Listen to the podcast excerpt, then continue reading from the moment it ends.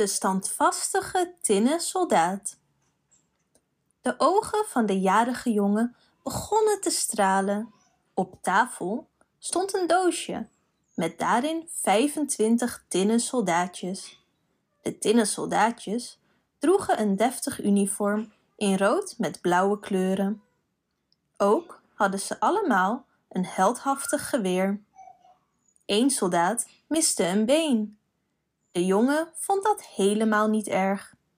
Het maakte deze soldaat speciaal en buitengewoon stoer. De soldaat met één been keek om zich heen. Op de tafel stond ook een kartonnen kasteel met daarin een lief danseresje. Ze had een prachtige jurk aan. In het haar droeg zij een gouden strik. Bam! De soldaat was op slag verliefd. Zij is de perfecte vrouw voor mij, zuchtte de soldaat en hij kon zijn ogen niet meer van haar afhouden. Het werd avond. De jongen moest naar bed. Hij zette zijn speciale soldaat op de vensterbank. De mensen gingen slapen, maar het speelgoed niet.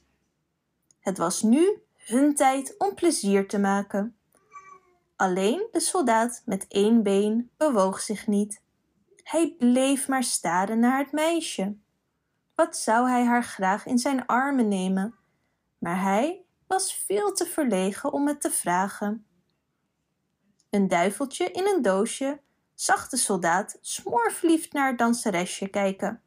Hou daarmee op, beval hij de soldaat.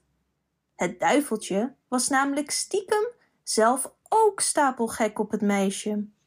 En hij kende haar langer dan de soldaat. Hou op, of je zult er spijt van krijgen, dreigde het duiveltje. Hou er onmiddellijk mee op. In de ochtend gebeurde er iets ergs. Het raam vloog open. Het is niet zeker of dit kwam door een windvlaag. Of had het duiveltje er iets mee te maken? De tinnen soldaat viel van de vensterbank naar buiten en kwam terecht op de stoep. Daar lag de soldaat. En alsof het nog niet erg genoeg was, ging het ook nog eens regenen. Twee jongens zagen het soldaatje liggen en namen hem mee. Laten we een bootje van papier maken, riep een van de jongens enthousiast. Dan zetten we het soldaatje erin en laten we hem in de straatgoot varen. Zo gezegd, zo gedaan. De tinnen soldaat voer met het bootje in het stromende regenwater langs de rand van de stoep. Zo, hup, het riool in.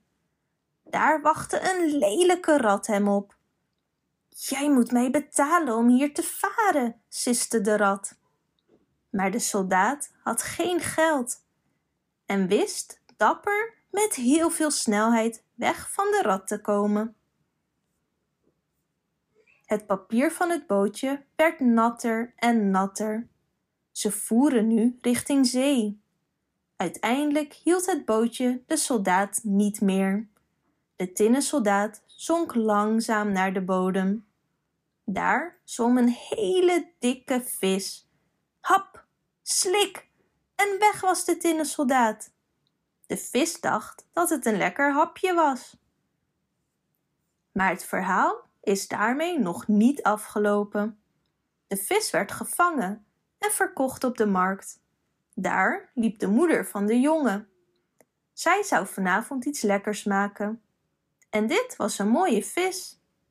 Bij het bereiden van de vis vond ze de tinnen soldaat. Dat was toch wel heel bijzonder. Dolblij was de jongen weer met zijn tinnen soldaat die op zijn beurt ook heel gelukkig was. Nu hij al deze gevaren had doorstaan, durfde hij het danseresje wel ten huwelijk te vragen. De jongen had ze ook nog eens heel dicht bij elkaar neergezet. Het duiveltje zag het en schrok zich te pletter. Hij sprong uit zijn doosje en kopte de tinnen soldaat zo de houtkachel in. Het danseresje stootte hij daar ook bij aan. Ze tolde en viel in de armen van de soldaat. Eindelijk waren ze voor altijd samen. De volgende dag zag de jongen zijn soldaat en het danseresje niet meer. Maar wat hij wel vond in de kachel was een bijzonder mooi tinnen hart met een gouden strik.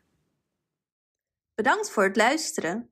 Wist je dat je dit verhaal ook op onze website ririro.com/nl kunt lezen, downloaden en printen?